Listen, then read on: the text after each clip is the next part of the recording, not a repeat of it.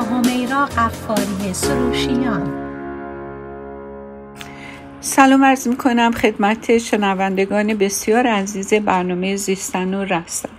من همیرا قفاری سروشیان در خدمتتون هستم و برنامه امروز رو اختصاص دادم به خشونت خانوادگی. ولی قبل از اینکه به متن قضیه بپردازم می‌خوام اینجا اشاره به یه امر بدیهی بکنم. اونم اینه که همه ما انسان ها دچار احساسات مختلف در موقعیت های مختلف میشیم. به خاطر اینکه آدم های نرمال و طبیعی هستیم عصبانی میشیم. وقتی که مثلا کسی حق ما رو ضایع کرده باشه یا غمگین میشیم وقتی که از یه رابطه جدا میشیم یا اینکه دچار نگرانی میشیم وقتی که یه موضوعیه که یه دلیل موجه برای نگرانی ما به وجود میاره. ولی هر کدوم اینا اگر بتونن کنترل ما رو به دست بگیرن و در واقع تمام عکس زندگی ما بر حسب احساساتی که تجربه می‌کنیم مطمئنا مشکل آفرین میشه و در واقع اون شعور و عقلانیت در واقع کنترلش رو از دست میده و می‌تونه بروز احساسات خیلی مهار نشده و مدیریت نشده کار دستمون بده. حالا برمیگردم دوباره به مسئله امروزمون که همون خشونت خانوادگی و در واقع domestic violence هستش. یه جایی خوندم که آلبرت انشتن به دلیل نگرانی های زیادی که از پرخاشگری آدما داشت یه نامه یه دفعه به زیگموند فروید که به قول پدر علم روانشناسیه میفرسته و تو اون نامه از, از این فروید سوال می‌کنه که آیا هیچ راهی هست برای رها شدن انسان ها از این همه خشونت؟ آیا میشه پرخاشگری آدم ها رو مهار کرد؟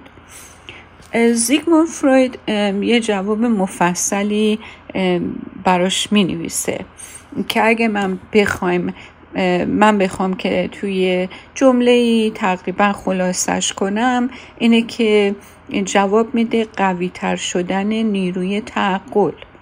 به حدی که بتونه زندگی غریزی رو تحت کنترل و اختیار در بیاره و بعد اینکه بتونه حراس از پیامدهای خشونت رو انسان از قبل ببینه تا اینکه مجبور با به مواجه شدن با پیامدهای اون نشه.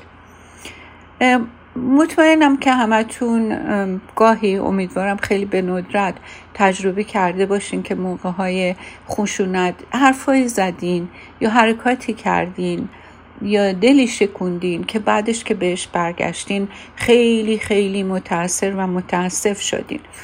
ولی خب اگر که این یک بار در زندگی دو بار در زندگی اتفاق بیفته و آدم عبرت بگیره و متاثر باشه و بره دنبال راه حل و مدیریت کردن خشمش و مدیریت کردن احساسای غیر قابل کنترلش این قابل درک و بخششه. ولی اینکه یک آدمی مداوما در طول زندگی به دفعات از با هر آدمی که برخورد می‌کنه یه جوری خشمش رو بروز داده باشه که باعث مسئله در رابطهش بشه دیگه با معذرت خواستن و با متاسف بودن این قضیه جمع نمیشه. حالا وقتی که ما صحبت از رابطه های بیرون از کانون خانواده می‌کنیم یه امر وقتی که صحبت از مسائل و خشما و خشونت های داخل خانواده یه امر دیگه ای. اگه شما با یه نفر در بیرون منزل یا در خارج از اون حلقه دوستی های خیلی نزدیک و فامیلی با کسی مشکل داشته باشین و این مشکل دائم خودش رو تکرار کنه خب انتخاب و اختیار خوبی دارین که هم اون طرف شما هم خود شما که در واقع این رابطه رو قطع کنیم و خودتون رو دچار تشنج و عذاب نکنیم ولی وقتی که مسئله خانواده پیش میاد مخصوصا در رابطه با همسر و بچه ها این مسئله موزل بزرگیه که در واقع این همسرازاری تو سراسر دنیا به صورت جدی بهش نگاه میشه.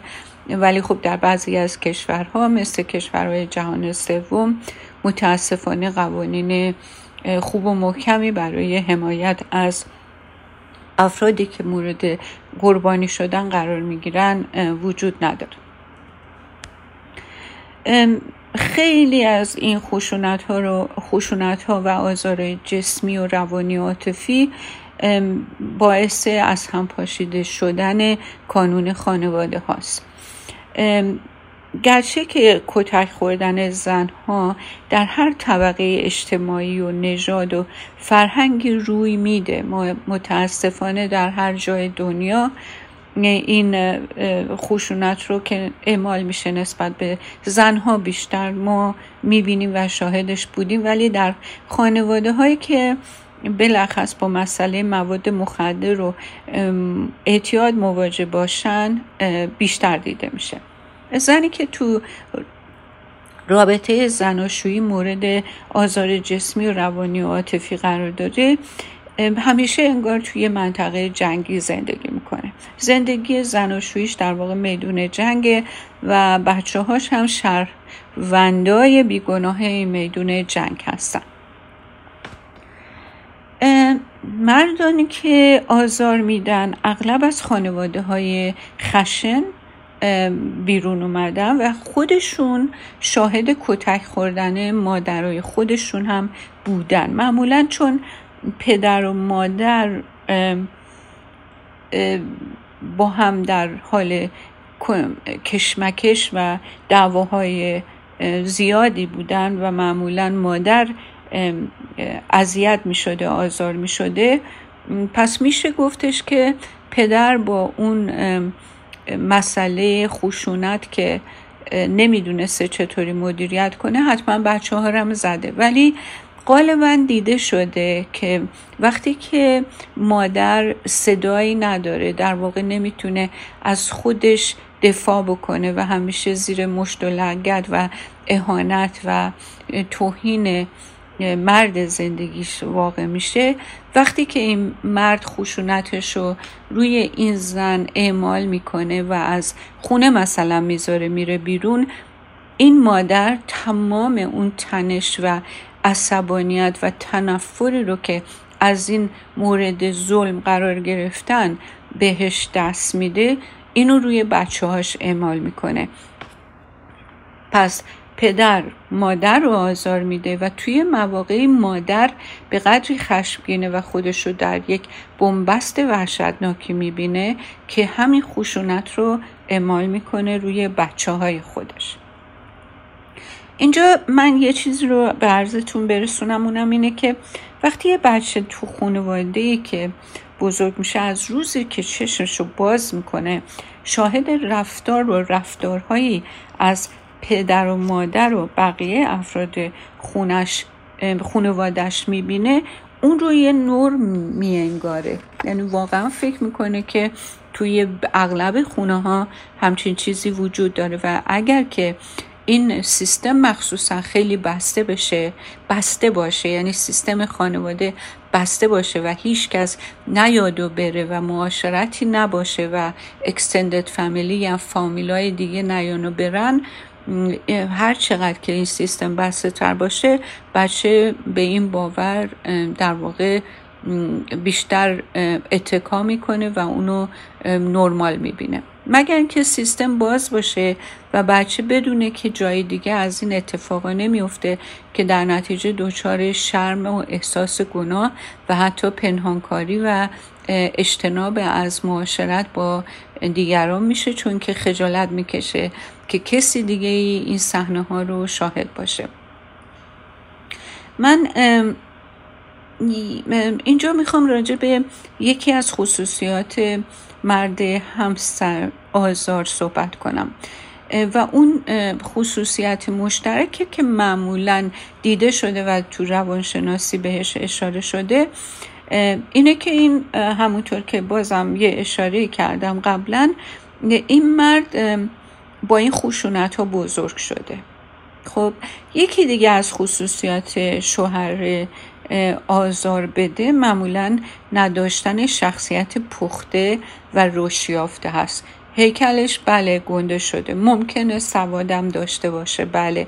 ولی شخصیت پخته و رشد داشتن با اینکه آدم حتی موفق باشه از نظر کاری یا از نظر مالی و چقدر سن پشت سر گذاشته باشه لزوما به اینا ربط نداره.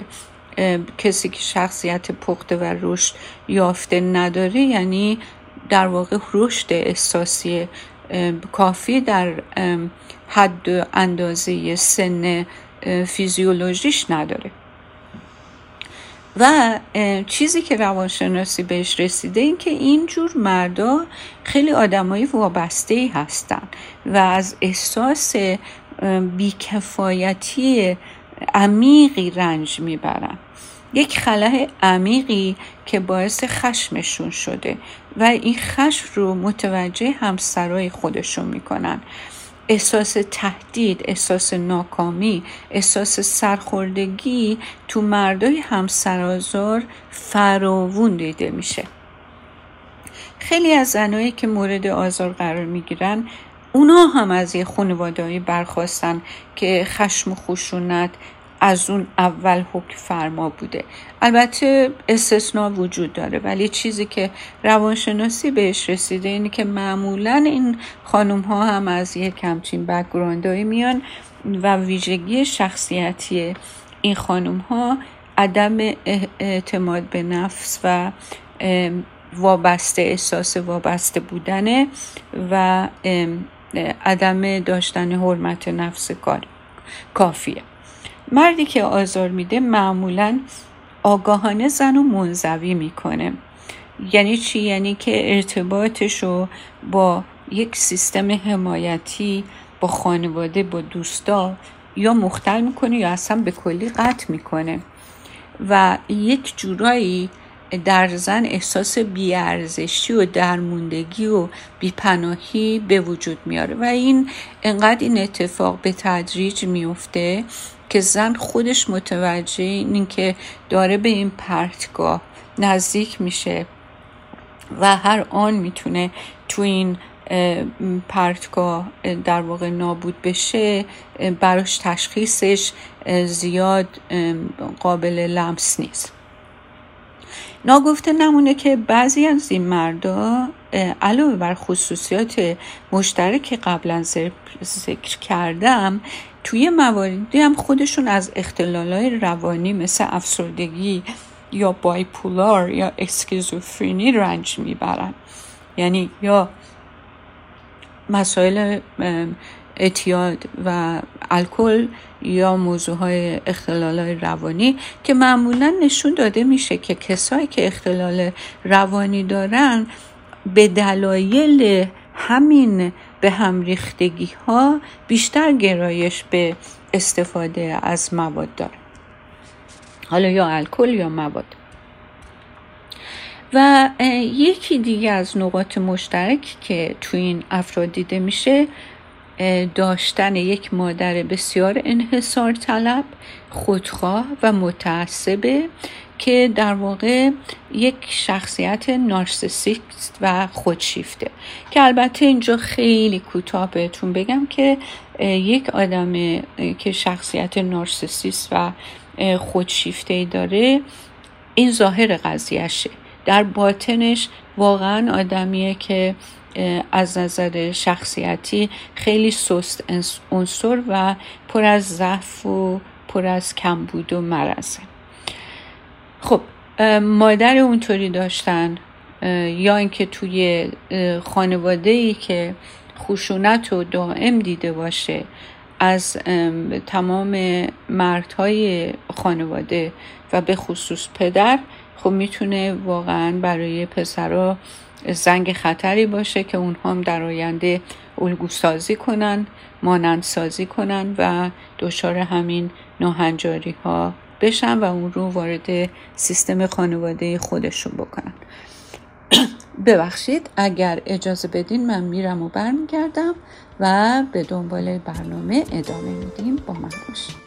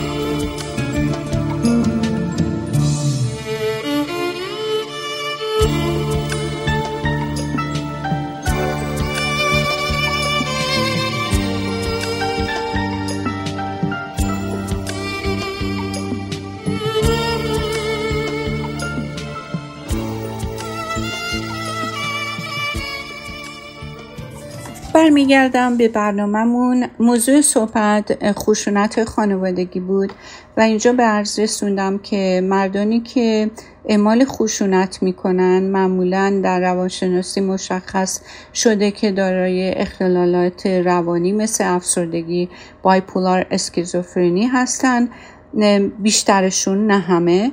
و همین که ویژگی دیگه هم که توشون دیده شده مصرف مواد مخدر یا الکل هست که معمولا کسایی که اختلال روانی دارن در واقع میل و اون گرایش به مصرف مواد هم دارن و این دوتا توامن می‌تونه از ویژگی های کسایی اغلب کسایی باشه که اعمال خشونت تو خانواده می‌کنن.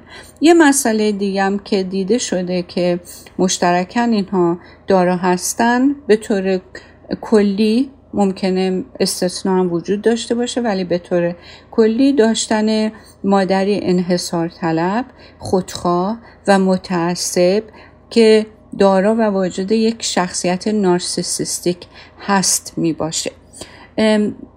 البته اینو کوتاه اینجا به عرض برسونم که شخصیت نارسیسیست در واقع خودشیفته ظاهر چنین حالت انحصار طلب و خودخواه و متعصب رو داره ولی در واقع در باطنش یه نشانی از خودکمبینی، حقارت و ضعف شدید هستش که با ماسک نارسیسیست بودن در واقع میپوشونه.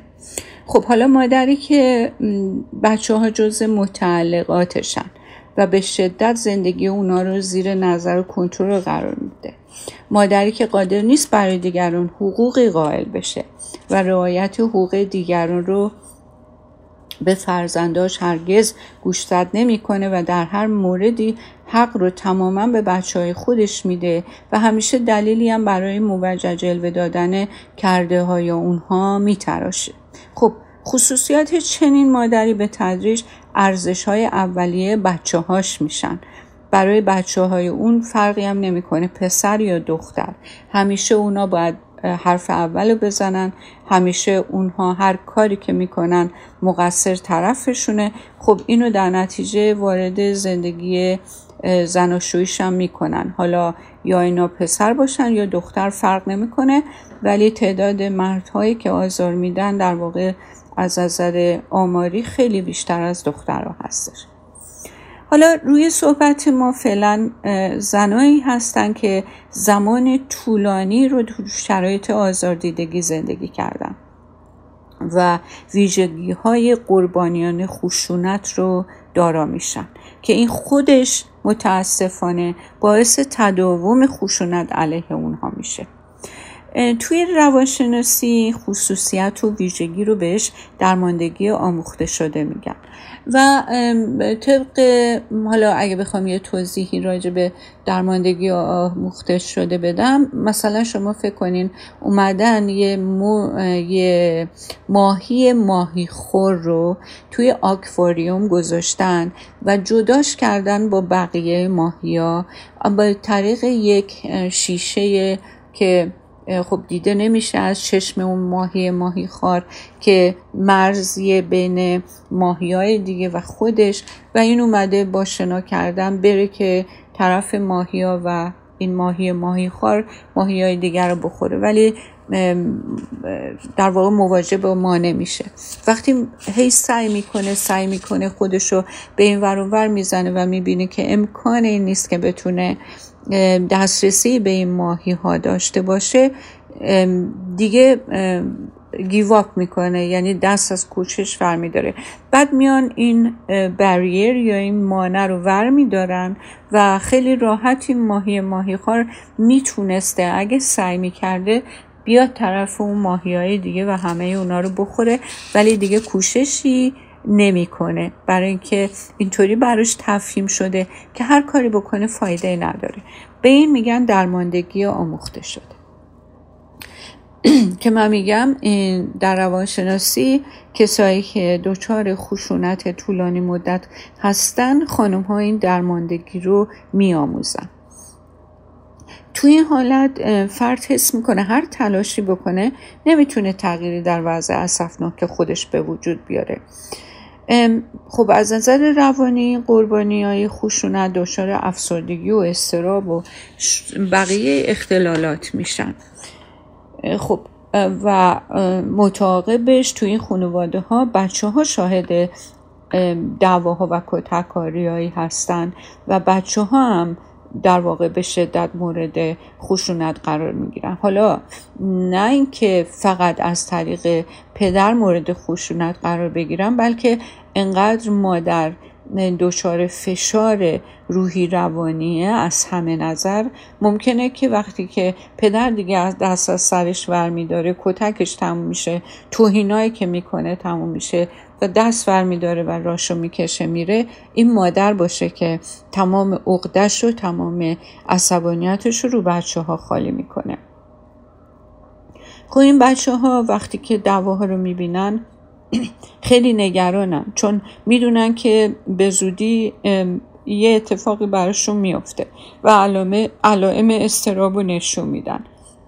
و علائم استراب هم گوناگونه تو بچه ها مثلا دل درد می‌گیرن شب ادراری می‌کنن مشکلات خواب دارن عصبانی و اغلب رفتار کودکانه تر از سن واقعی خودشون رو نشون میدن و بچه های بزرگتر که تو سن مدرسه رفتن هستن اونها هم عدم توجه و تمرکز رنجشون میده برای اینکه دچار حواس پرتی میشن.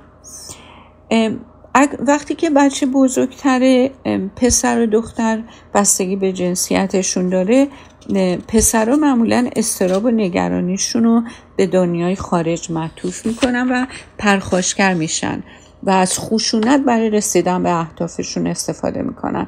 و دوباره من اینجا تکرار می‌کنم. وقتی که زندگی زناشویی خودشون هم شروع میشه احتمال اینکه همین روند رو ادامه بدن و همون شیوه رو که پدر به کار می‌بره به کار بگیرن خیلی زیاده چون همانند سازی کردن. یک بزرگتر هم که میشم باز هم که بزرگتر میشم ممکنه مشکل فرار از مدرسه سوء استفاده از الکل و مواد مخدر رو پیدا بکنم. دخترها معمولا استراب و نگرانیشون رو به درون معطوف می‌کنن. کنارگیر میشن افسرده و پریشون میشن. خودشون رو منفی ارزیابی می‌کنن و فکر نمی‌کنن اصلا ارزش وجودی آنچنانی داشته باشن. خیلی مستعدن که اختلالات تغذیه‌ای پیدا کنن یا خیلی زیاد می‌خورن که خیلی خیلی اضافه وزن پیدا می‌کنن یا خیلی خیلی خودشون رو امساک می‌کنن از خوردن غذا. برای اینکه در واقع تنها چیزیه که کنترل روش دارن و دچار بیماری عدم سوء تغذیه میشن. و یا آسیبای دیگه به خودشون می‌زنن دست به خودکشی می‌زنن یا دستاشون رو می‌برن. از این اتفاقا برای بچه هایی که توی دخترهایی که توی این محیط بزرگ شدن زیاد دیده میشه. نشونه های دیگه هم که دارن می‌تونه نشونه های اختلال استرس پس از حادثه باشه مثل PTSD یعنی شبا کابوس ببینن این تصاویر بار دائم تو نظرشون تو فکرشون زنده بشه و اینا خیلی تحریک پذیر و این افکار خیلی غیر قابل کنترل براشون.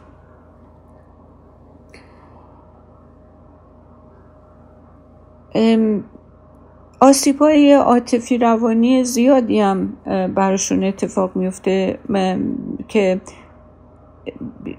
این شاهد این رفتارا تو خانواده بودن در واقع واقعا سایکیشون رو به هم میریزه و از توانشون بیرونه. هم گاهی موقع ها مجبورن که طرف مادر رو بگیرن ازش دفاع بکنن بعد بیشتر مورد حمله پدر قرار می‌گیرن. بعضی موقع احساس گناه می‌کنن چرا نمیان وسط که مادر رو نجات بدن؟ با این احساس گناه خودشون رو شایسته و لایق همه جور تنبیه می‌بینن و سناریوی تو زندگیشون در واقع می نویسن که حتما تنبیه بشن به خاطر عدم حمایت از مادرشون.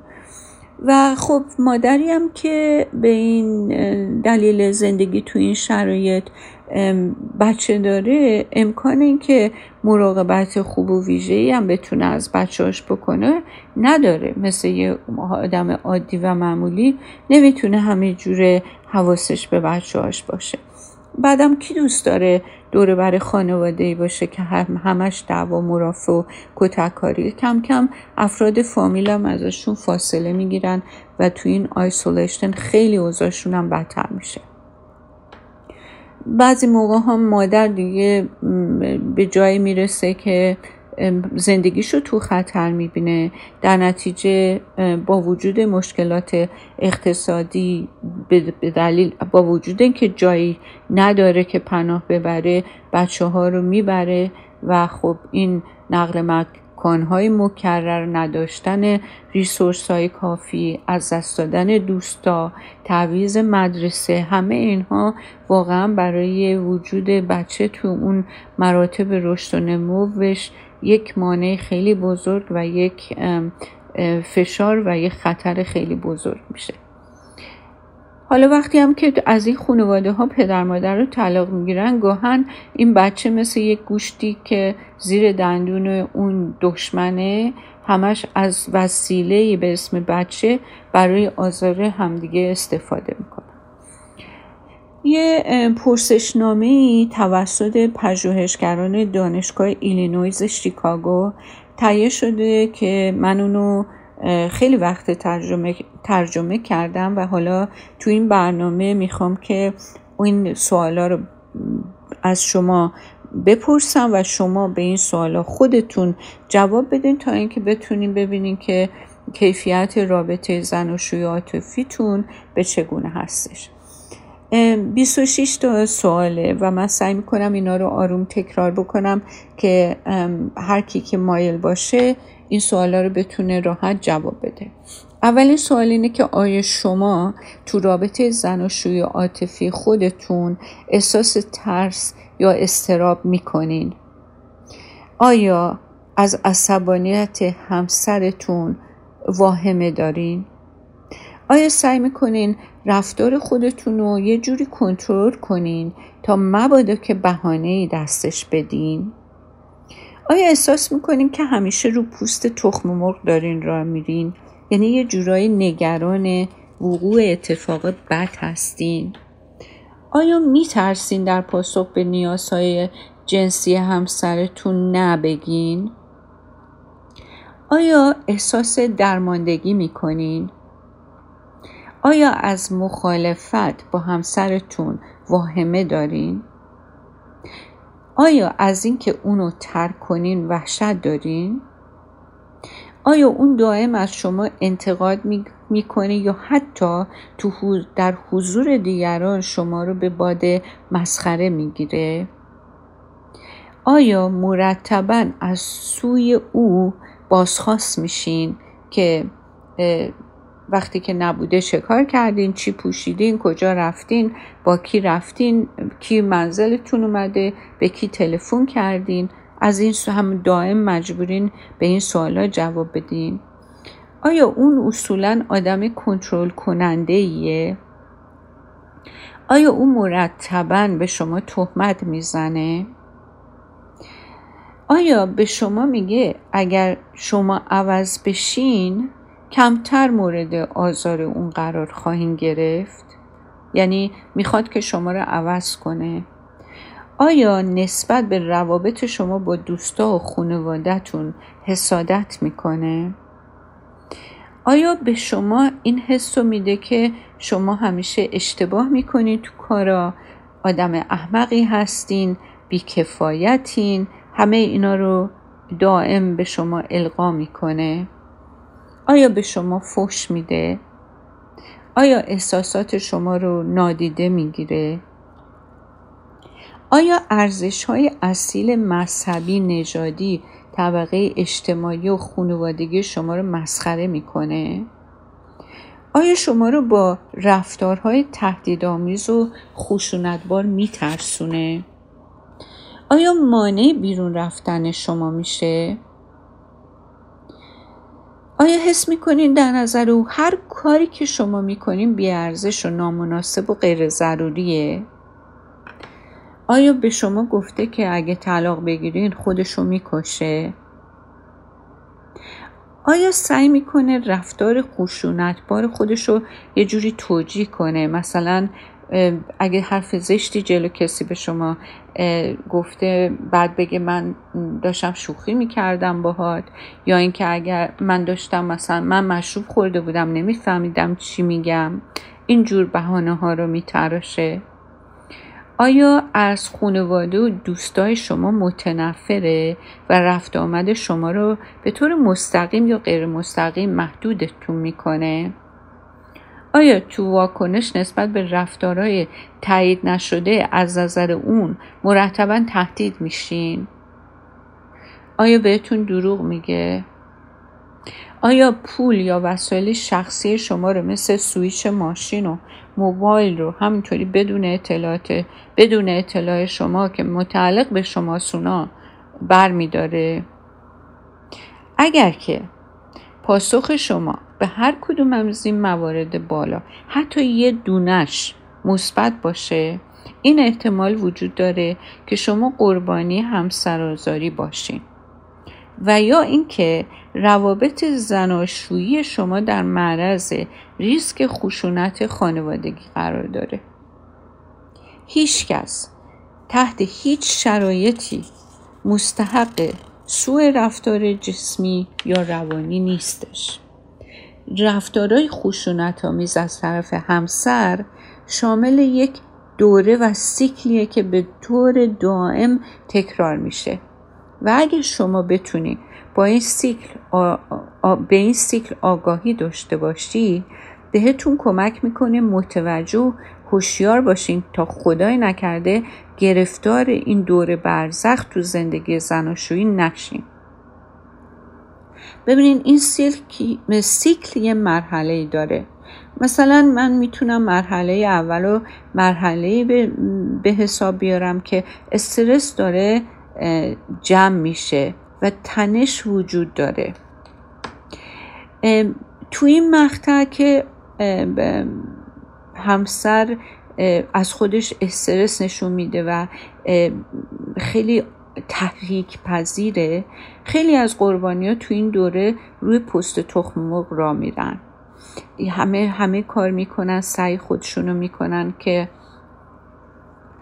یه کاری نکنن که در واقع این آدم بهشون همه, همه جور زبونی یا فیزیک حمله کنه. تو این مرحله این شوهر این همسر دائم داره انتقاد می‌کنه قر می‌زنه. تند حرف می‌زنه به بچه و زنش اهانت می‌کنه. خیلی تحریک پذیره. و اگرم احتمالا در خفا برای آروم کردن خودش یه مشروبی خورده باشه یا یه قرصی استفاده کرده باشه این مصرف نه تنها آرومش نمی‌کنه بلکه به مشکل دامن می‌زنه. خب همینطور که گفتم زن اینجا داره سعی می‌کنه موجبات عصبانیت اون رو فراهم نکنه. از سر رایش خودش رو کنار می‌کشه. سعی می‌کنه به تقاضای بیرویش پاسخ مثبت بده. ولی مرد همش سعی می‌کنه همه چیز رو به جر بکشونه. احتمال داره حتی زن و حول بده یا محکم سر جاش نگه داره. ولی هنوز توی این مرحله از کنترل خارج نشده. حالا اگه زن قبلا این سیکل مراحل رو تجربه کرده باشه و دفعه اولش نباشه می‌دونه که موضوع به همینجا ختم نمیشه و اوضاع انقریب بدتر خواهد شد. ولی نمی‌دونه و نمی‌تونه چطوری از بدتر شدن جلوگیری کنه. تا اینکه مرحله حاد یعنی مرحله انفجار شوهر اتفاق میفته که این مرحله کوتاهترین مرحله هستش. معمولا از چند دقیقه تا حد اکثر 24 ساعت طول می‌کشه. وقتی که این تو مرحله از مرحله تحریک به مرحله حاد عصبانیت غیر قابل کنترل می‌رسه فقط کافیه که زنش یه اظهار نظر بی اهمیت یا یه عمل عادی ولی تایید نشده از طرف همسر انجام بده و همسر به مرحله انفجار برسه. حتی بعضی تو این مرحله زنشون رو از خواب بیدار می‌کنن. تا جر و بس کنن و بعد به کتک کاری به انجامه. یا یه جوری می‌خوام بهش یه درسی بدن که دیگه یادش نره. تو این مرحله ممکنه همسایه ها حتی یا حتی خود زن به پلیس تلفن کنه و کمک بخواد. حالا این مرحله مرحله خطرناکه. حالا چه مس باشه چه مواد مخدر زده باشه یا اصلا از هیچی استفاده نکرده باشه اون خش به گونه ای که واقعا ممکنه زنش به شدت مجروح کنه. خیلی از زنها توی این مرحله تو این سیکل و این مقطع این سیکل جان خودشون رو از دست دادن.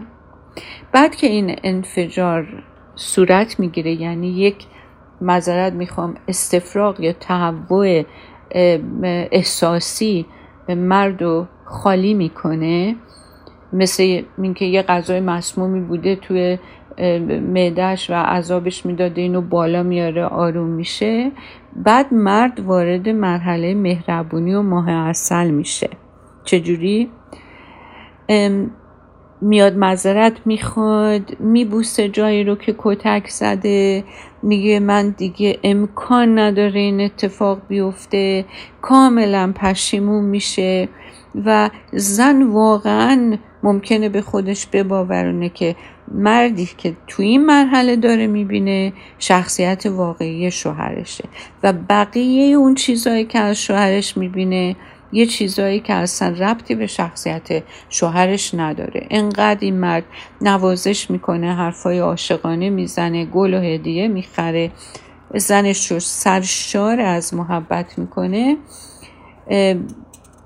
زن دیگه کم کم این جراحت های احساسیشو سعی می‌کنه پشت سر بذاره به امید اینکه این مرد درس بزرگی گرفته پی به اشتباهاش برده و کاملا خودش رو تحمیق می‌کنه یعنی به خودش میقبولانه در حالی که واقعیت اینطور نیست که این کار شوهرش دیگه تکرار نمیشه. و این مرحله خیلی کوتاهتر از مرحله اوله که همون مرحله که روی هم انباشته میشه تنشا خیلی دورش کوتاهه. دوره ماه اصل کوتاهه. ولی از مرحله دوم که مرحله حاده خیلی طولانی تره. همش بستگی داره که مرد دوباره چه موقعی خودش رو زیر فشار عصبی حالا از تو خونه یا جای دیگه ببینه. بالاخره دوره ماه اصل تموم میشه و دوباره اون دوره تحریک شدن و جمع شدن استرس زیاد میشه زیاد میشه تا دوباره به یک خشونت کامل بیانجامه و دوباره ماه اصل که این یک دور برزخه که تکرار میشه و هرچی بیشتر این سیکل بیشتر اتفاق بیفته زن از نظر روحی روانی خورتر و خورتر میشه. حالا این سیکل می‌تونه توی یه سال دو بار اتفاق بیفته. می‌تونه ماهی یه بار اتفاق بیفته. می‌تونه چند روز یه بار اتفاق بیفته. می‌تونه در عرض روز دو بار اتفاق بیفته. همه اینا بستگی داره.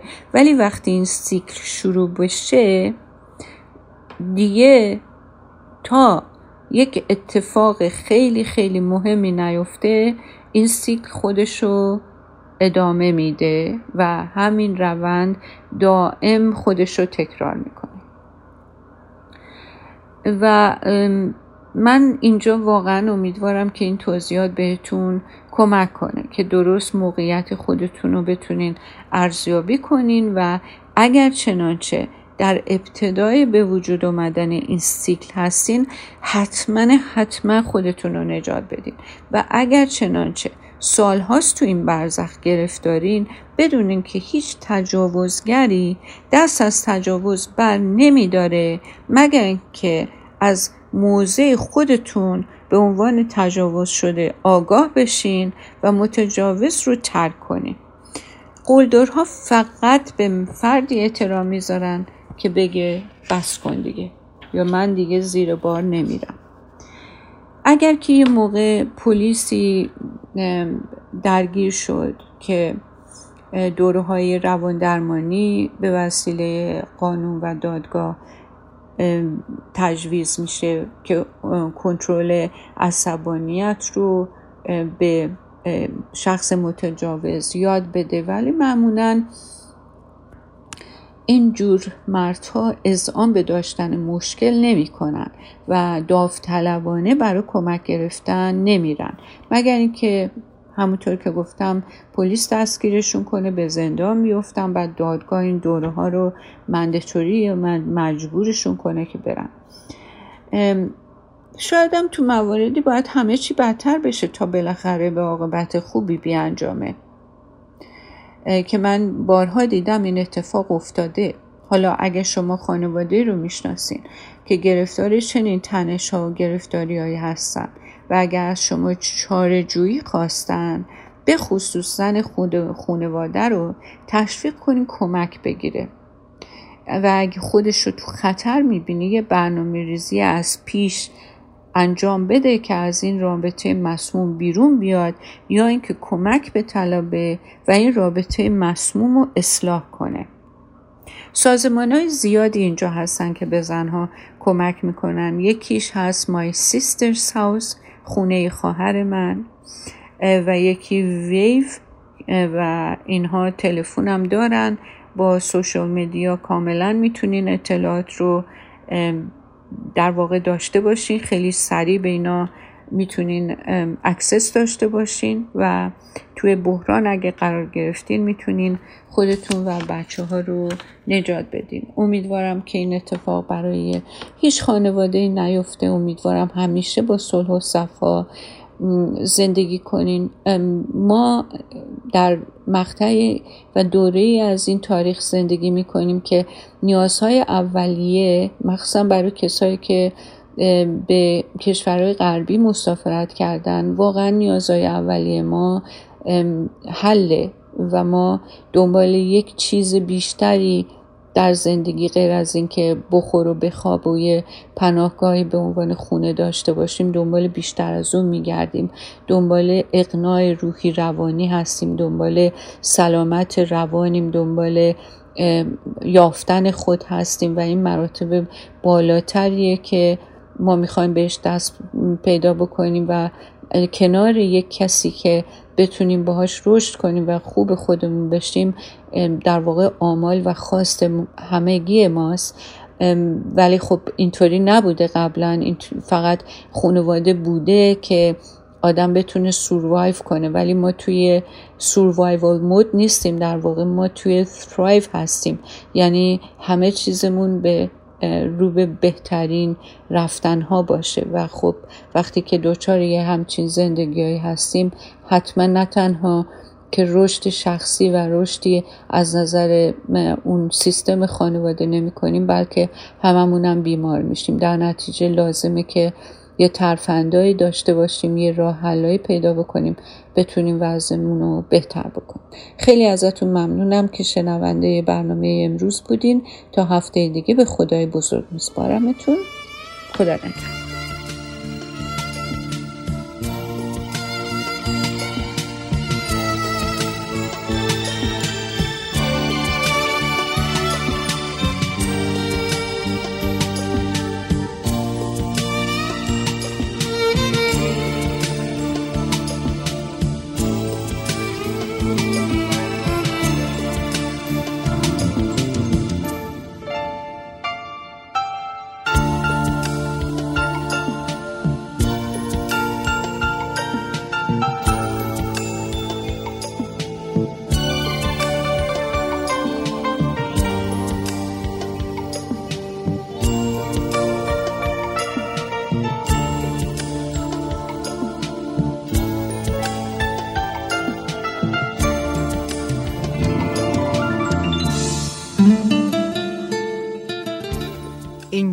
رادیو بامداد ساکرامنتو. باستاب زبان مادریمان در رادیو بامداد.